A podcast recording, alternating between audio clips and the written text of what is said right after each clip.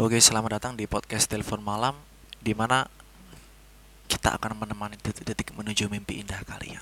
Wes. Oke, hasilnya di podcast Telepon Malam ini rencananya sih kita, uh, kita bakalan undang beberapa orang sih buat kita aja ngobrol bareng gitu. Cuma ya mungkin gara-gara corona ini ya dua dan beberapa orang itu juga kena gitu impactnya gitu tangkoran dan akhirnya kita harus postpone kita harus tunda dulu sampai benar-benar waktunya. Oke lah udah waktunya kita bahas bareng-bareng. Soalnya kan kalau misalnya nggak corona gini kan jadinya apa ya? Jadi enak gitu kayak misalnya kita mau ngajak ketemu ya udah tinggal ketemuan gitu kan. Ketemuan udah pasang HP tinggal record cek kelar gitu kan. Nanti tinggal edit ngurangin noise sudah jadi. Cuma kalau misalnya nih kan jarak jauh juga kan orang-orangnya ini kan jadi jarak jauh lah istilahnya jadi meminimalisir ketemuannya gitu. Jadi bingung kita mau re mau record dengan cara gimana gitu dengan apa namanya dengan audio yang benar-benar kedengeran enak lah istilahnya gitu loh. Jadi ya udahlah untuk di episode yang kali ini aku bakalan ngobrol sendiri aja gitu. Ini tentang keresahan pribadi sih tentang uh, sesuatu yang aku rasain. Mungkin sesuatu ini udah aku rasain sejak lama cuma aku kayak baru nyadarin sekarang dan aku baru nyadari impactnya sekarang gitu loh. Dan ini sesuatu yang kayak susah lah buat aku obatin gitu loh. Buat obatin ya jadi ngobrolin tentang hal ini aku mau cerita dulu.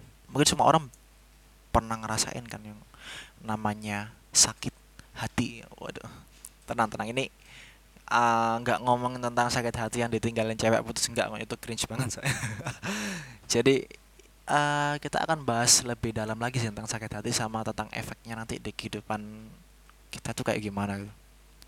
Uh, kalau misalnya aku recall, aku ingat-ingat sakit hati pertama yang aku rasain itu ketika aku masih SD. Bukan gara-gara tolak cewek, cuma gara-gara dulu aku pernah punya temen sahabat lah hitungannya lah. Ketika aku masih TK, dia udah sekelas sama aku. Pokoknya kita TK SD se sekolah lah istilah sekolah sekolah gitu kan. Bahkan orang tua kita tuh udah kayak kenal deket gitu lah. Uh, jadi hari-hari kita uh, berangkat sekolah itu kadang ketemu tiap hari. Waktu istirahat juga ketemu gitu loh kan. Waktu mau pulang sekolah juga ketemu gitu kan. Kadang istirahat kita main kita makan bareng gitu kan. Kadang-kadang anaknya juga sering traktir aku makan sering kasih aku jajan atau apa-apa gitu kan suatu hari dia bilang gitu kan kalau dia mau pindah ke luar kota gitu kan. Aku kayak aku kayak ya udah nggak ngerasa oh oh ya udah gitu oh pindah ke mana oh gitu. Udah cuma tanya-tanya gitu aja gitu. Uh, dan akhirnya tiba saatnya waktu itu hari pindahannya dia gitu. Hari pindahannya dia uh, aku pamitan sih sama dia. Dia waktu aku masih nemenin dia hari terakhir dia sekolah gitu loh aku masih ketemu dia. Dan aku nggak ngerasain apa-apa gitu loh. Cuma it turns out ketika aku pulang sekolah tepatnya waktu malam yang waktu itu masih di Global TV masih ada SpongeBob ya ini. Yang biasanya aku lihat SpongeBob tuh kayak ada lah kayak rasa geli-geli dikit meskipun nggak ketawa gitu. Meskipun nggak tahu kayak ada rasa geli-geli dikit pengen ketawa pengen cekikian gitu. Yang biasanya aku kayak gitu tiba-tiba ya kayak hambar gitu nggak ada rasanya apa-apa. Kok ini aku lihat SpongeBob kok kayak nggak lihat TV gitu kan ya. Terus aku makan kok kayak udah kenyang gitu kan. Yang biasanya itu makanannya aku makan lahap banget kan. Waktu kecil tiba-tiba porsi udah kayak porsinya makan guli gitu kok kayak aku nggak ngerasa apa-apa itu. Dan ternyata kalau misalnya aku recap sih kalau misalnya aku hitung kayak kayaknya aku udah kayak udah banyak banget nerima hal-hal kayak gini. Dan aku maksudnya aku udah kayak banyak berkali-kali lah nerima sakit hati kayak gini. Cuma uh, ya waktu umur segitu ya masih belum tahu apa sih ini namanya gitu. Kayak ada rasa sesek di dada itu kayak. Dan uh, tanpa sadar aku pun kayak udah terbiasa gitu dengan hal ini itu sampai ketika orang tua aku bercerai gitu. For your information aku sekarang uh, tinggal sama ibu doang sama kakek juga sama nenek juga. Uh, jadi orang tua aku bercerai waktu aku masih SD waktu itu waktu sebelum berangkat sekolah kan aku kan nggak bisa ikut sidang perceraian mereka kan. Aku tetap berangkat sekolah. Cuma sebelum mereka bersidang aku ditanyain kamu nanti mau ikut siapa? Mau ikut mama atau papa? Gitu kan. Nah, itu kan buat hak asuh ya buat hak asuh anak kan. Ya aku bilang aku mau ikut mama gitu kan ya. After that aku berangkat sekolah. Pulang sekolah ya bapak udah nggak ada. Udah pergi gitu kan. Dan aku kayak kayak di situ nggak ngerasain apa-apa. Nggak ngerasain kayak hal yang aku uh, ditinggal sama sahabat baikku ini gitu loh. Aku kayak oh ya udah gitu. Terus mau gimana? Ya udah besok masuk sekolah besok makan besok ya seperti biasa gitu kan. Ah hal ini nih ya kayak apa ya? Ya kayak udah terbiasa gitu loh. Kayak terbiasa menahan sakit eh ya, gitu. Dan hal ini pun setelah aku SD harinya SMP terus harinya aku menginjak SMA kan waktu SMA ini aku nggak mau ikut teman-temanku kayak daftar SMA negeri dan lain-lain. Ya oke okay sih aku ikut daftar SMA negeri keterima. Cuma meskipun keterima aku memutuskan pilihanku untuk belajar di pesantren.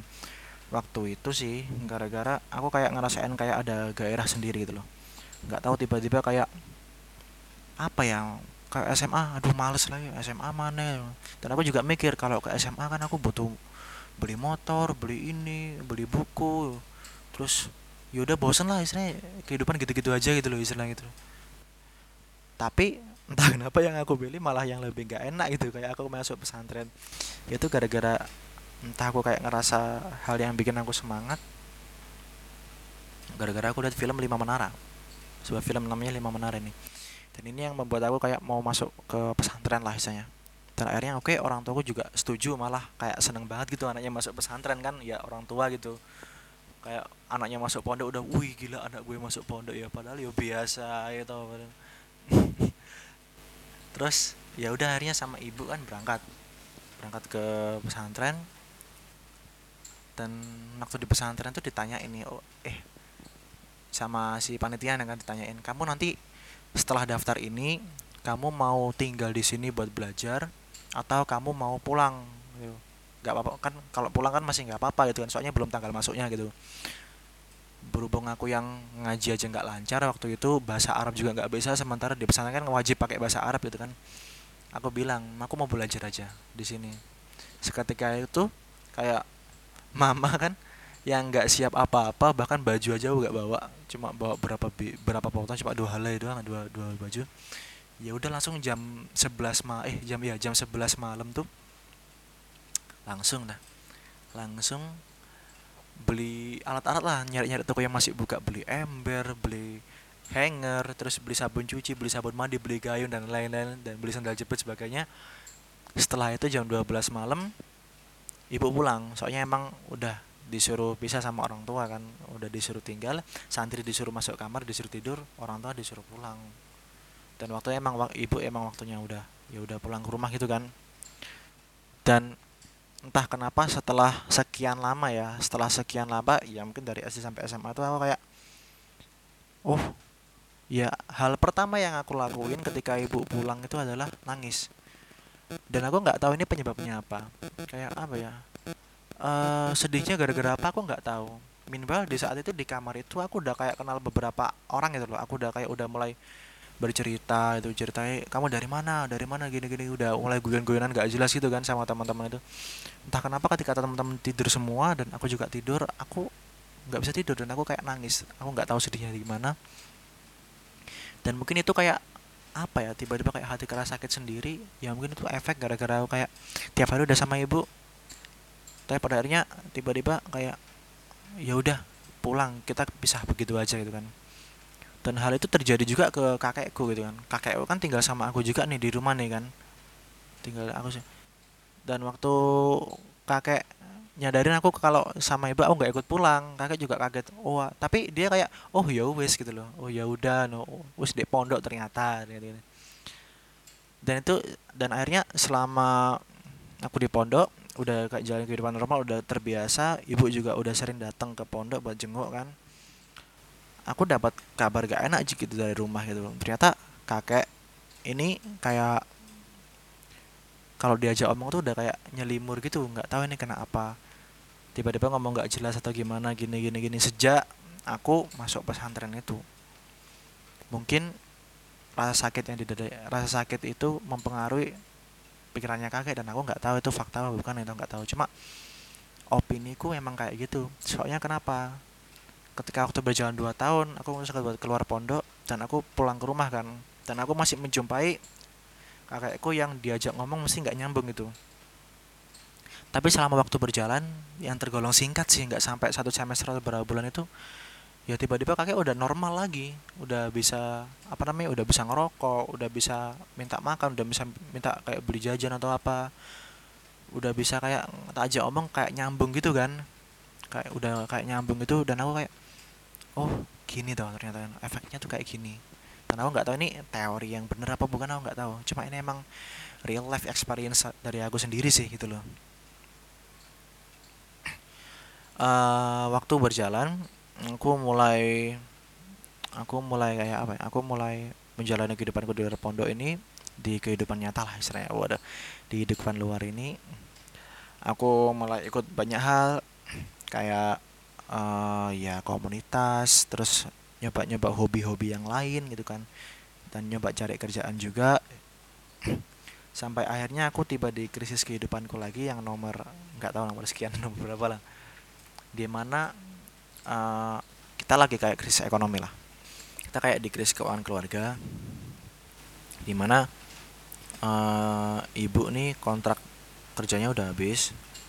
Udah mau mulai habis lah dan aku juga udah nggak kuliah kan. Cuman kebutuhan tetap bertambah gitu loh. Motor ada cicilan ada gitu misalnya kayak gitu kan. Akhirnya aku sama ibu mulai ya bekerja. Waktu itu sama temennya ibu kita mulai sebuah usaha bukan usaha sih seperti seperti kayak kantor uh, konsultan pendidikan kayak gitu kan. Ada juga kita juga ngurusin perizinan pembangunan sekolah pembangunan lembaga dan lain-lain gitu it turns out kita punya beberapa kita punya klien dan kita kena tipu gitu loh. Jadi mereka cuma mau dapat jasa kita cuma mereka nggak mau bayar akhirnya. Karena kayak merasa oh oke okay, fine loh tadi kayak kerja keras aku beberapa waktu itu jadi kayak what the fuck man? Kita ngapain selama ini? Dan itu yang membuat kayak kondisi ekonomi jadi tambah turun tambah turun tambah turun. Jadi aku kayak merasa oh ya wis lah gitu loh. Terus mau ngapain lagi gitu kan? Terus mau ngapain lagi ya ayo. Jadi tetap kita cari kayak ya usaha kerjaan itu. Sempat aku bikin bisnis juga cuma eh, nggak uh, jalan gitu kan. Oh ya udah. Sampai pada akhirnya sampai sekarang sih aku kayak nyadarin ini. Ketika aku ngobrol nih sama orang ini entah kenapa kayak mulutku langsung asalnya plus gitu aja loh. Langsung nyeplos misalnya kayak ada mereka curhat. Entah kenapa kayak bilang it's okay loh. Misalnya mereka curhat curhat gitu kan masalah-masalah mereka. Uh, ya udahlah biarin aja nggak usah dipikirin. Masih banyak kok yang lebih berat cobanya daripada kamu. Tuh aku dulu sering ngucapin kayak gitu. Terus kayak yaudah asalnya plus aja sih tanpa kayak ngerti perasaan mereka. Cuma ya itu kayak karena apa ya? Ya ya ini mungkin kalau misalnya dari sudut pandang beberapa orang hal yang seperti ini mungkin bisa dikategorikan kayak punya mental tangguh karena udah kayak nggak ngurus lah istilahnya Allah ini cuma kayak gini aku bisa bangkit lagi. Oke itu bisa dikatakan sebagai mental tangguh. Cuma what happen to other else gitu loh. Kayak apa yang terjadi pada orang lain gitu loh. Ketika ada dia yang sedang curhat ke masalahnya apa terus tiba-tiba kita timpalin nggak apa-apa kok masih ada yang lebih berat daripada kamu gitu loh. Itu kayak apa ya itu kayak ada orang nih kena sakit tipes dia lagi ngeluhnya aduh sakit banget perutku. Terus tiba-tiba ada orang sakit kanker masuk. Eh santai kamu baru tipes aku kena kanker. Ya tapi kan tipes kan juga penyakit pak itu jadi sama-sama berat itu sama-sama penyakit gitu loh. Jadi apa yang bisa dibanggain yang apa dari sama-sama dari sama-sama sakit itu apa yang bisa dibanggain gitu loh. Gak usah berlomba dalam penderitaan gitu loh maksudnya. Tapi aku dulu sering lakuin hal itu dan aku kayak uh, dekat-dekat ini aku baru kayak paham gitu loh. Mungkin ya gara-gara aku terlalu suka bilang pada diriku kalau misalnya oh everything will turn be okay just do your best gitu loh. Kita emang kita, ya hal seperti emang bagus. Itu emang kayak apa ya di, di satu sisi emang bagus. Cuma efek sampingnya kita jadi kayak gak ngerti perasaan orang lain bahkan perasaan kita sendiri. gitu aku juga ngerasain sendiri aku nggak tahu kapan aku harus sedih aku nggak tahu kapan aku harus seneng aku nggak tahu kapan aku harus ketawa yang benar-benar ketawa. Kapan aku harus benar-benar kayak apa ya kagum atau terpesona pada suatu pencapaian itu loh. Pencapaian misalnya kayak oh aku menang ini. Oh ya wis. Oke okay. oke. Okay. oh ya udah itu loh. Ketika aku gagal itu oh, oh ya udah itu loh. Jadi aku kayak ngerasa dulu ketika aku gagal aku bisa mengambil beberapa pelajaran dari hal ini gitu loh cuma dekat-dekat waktu ini aku cuma bisa mengambil oh ya sudah. Aku harus berusaha lebih keras gitu aku harus berusaha lebih keras dan aku kayak ngerasa kok gak ada hal yang lain yang diambil gitu kok cuma ini doang gitu. Hal ini yang sekarang uh, membawa kondisiku sekarang kepada kondisi yang stagnan lah. Nggak ada apa-apa gitu. Kayak uh, dibilang nggak bisa menikmati hidup juga bukan. Cuma kayak ya udah ya flat gitu aja lah ya dan ini ngaruh juga ke orang-orang. Ketika mereka curhat tentang perasaan mereka apa yang mereka rasain dulu aku nggak ngerti itu seberat apa sih loh aku cuma berkaca pada diriku sendiri yang di mana aku udah ngerasain banyak problem di bahkan di masa kecilku gitu kan. Bahkan di masa aku yang masih umuran kacang hijau gitu loh. Tanpa pernah melihat ini orang sebenarnya gimana sih? Latar belakangnya kayak gimana sih? Apa sih yang membuat dia bisa sampai sedih sejauh ini? gitu loh dan itu yang membuat aku nyesel kenapa kok aku cuma bilang hal itu kepada mereka? Aku cuma bilang alah itu lo masih banyak kok yang lebih besar daripada kamu. Dan itu aku baru sadar sekarang kalau misalnya itu nggak baik gitu loh buat aku sendiri atau buat mereka. Dan yang tambah lagi mungkin aku dulu bersikap kayak gitu gara-gara aku pertama nih pertama gara-gara aku sering mendapatkan ya cobaan dari dulu. Dan kedua gara-gara aku sering mengatakan oh everything will, will turn okay, everything will be okay dan ketika aku pernah hidup atau pernah punya circle di orang-orang yang kebiasaannya seperti itu juga. Mereka yang selalu mengatakan oh everything will be okay oh mereka yang mengatakan oh santai masih banyak kok cobaan yang lebih dari kamu, daripada kamu. Cuma aku akhirnya dekat-dekat ini akhirnya memikirkan bagaimana perasaan mereka. Even if itu cobaan yang mungkin bagi kita nggak berat. Cuma bagi mereka yang baru menerima cobaan seperti itu ya mungkin rasanya juga udah kayak hancur banget. Even if aku pun dulu kalau misalnya aku di posisi mereka yang istilahnya masih belum pernah menerima apa-apa mungkin aku juga nggak bakalan kuat di posisi kayak mereka gitu. dan pada akhirnya di sini aku nyadarin kalau misalnya aku harus bener-bener cari tahu dulu. Mencari tahu dulu entah kenapa sih mereka latar belakangnya gimana sih kok bisa sih sampai kayak gini. Dan aku harus bilang ke mereka it's okay not to be okay. Nggak apa-apa kok kamu ngerasa kayak kamu nggak nggak kena lagi kamu nggak lagi kenapa-napa. Kamu apa ya emosi marah sedih cemas khawatir takut itu kan juga emosi gitu loh. Dan itu lumrah bagi manusia. Ya wajar-wajar aja gitu loh. Cuma I hope you will be okay gitu loh. Dan I hope I can help gitu. jadi sekarang yang kebanyakan di alami sama anak-anak remaja ini kan mungkin uh, pertama nih ketika mereka mengalami sesuatu mereka akan down mereka akan sedih. Cuma mereka yang mungkin gak mau memikirkan hal itu akan ini kalau saya yang sering dialami nih yang sering aku temukan dan bahkan sering aku lakuin sih ketika aku mendapatkan masalah aku kayak nggak mau mikir gitu loh. Aku mikir oh ya udah masalahnya seberat apa efeknya gimana? Aku akan cari solusi langsung. Dan aku kayak masa bodoh gitu aja udah kayak aku nggak nggak ngerasain sedih nggak ngerasain apa ini. Dan aku kayak merasa oh everything will be okay kok. Semuanya bakal baik-baik aja gitu loh. Dan apa ya kayak apa ya even if kayak misalnya ini berat banget dan aku kayak butuh waktu lama mungkin untuk menyelesaikan masalah ini atau mungkin masalahnya ini maybe nggak akan selesai dalam jangka waktu apa ya bukan jangka waktu masa ini bisa selesai cuma berat banget dan ini yang bakal efek ngefek ke kehidupan aku sangat drastis banget. Aku bakal bilang everything will be okay kok kamu bisa you can do it kamu kamu kamu kamu masih bisa. Sampai aku lupa waktu di mana seharusnya aku bisa kayak apa ya merenungi kesedihanku gitu loh.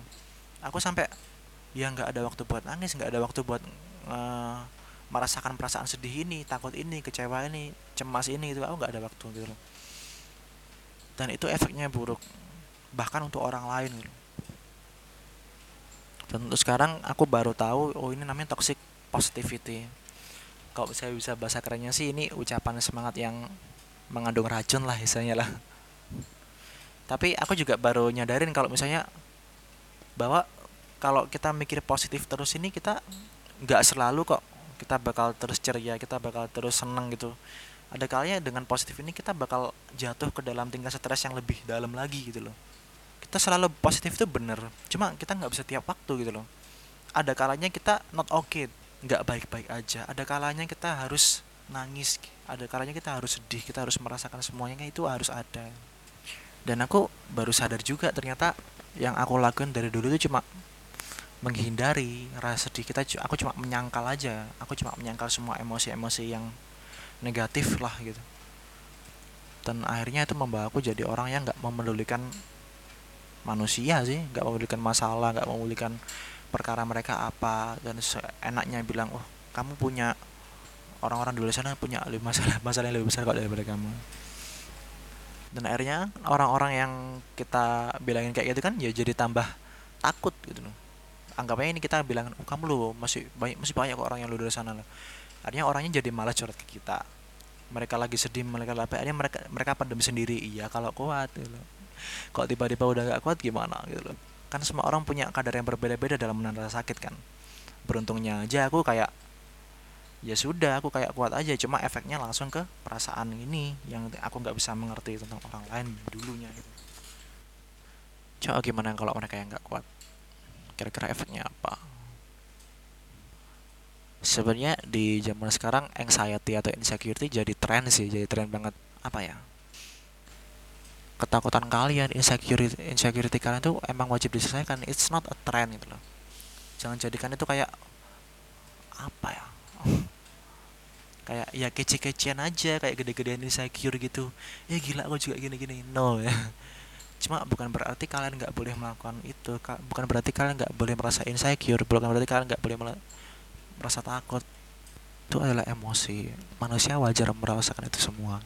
Cuma buat teman-teman di luar sana atau buat aku sendiri itu yang aku ambil dari kejadian-kejadian yang udah telah lalu sama kejadian sekarang yang baru aku amatin dari seluruh kejadian yang membuat aku apa ya belajar lebih lagi tentang hidup ini tentang manusia.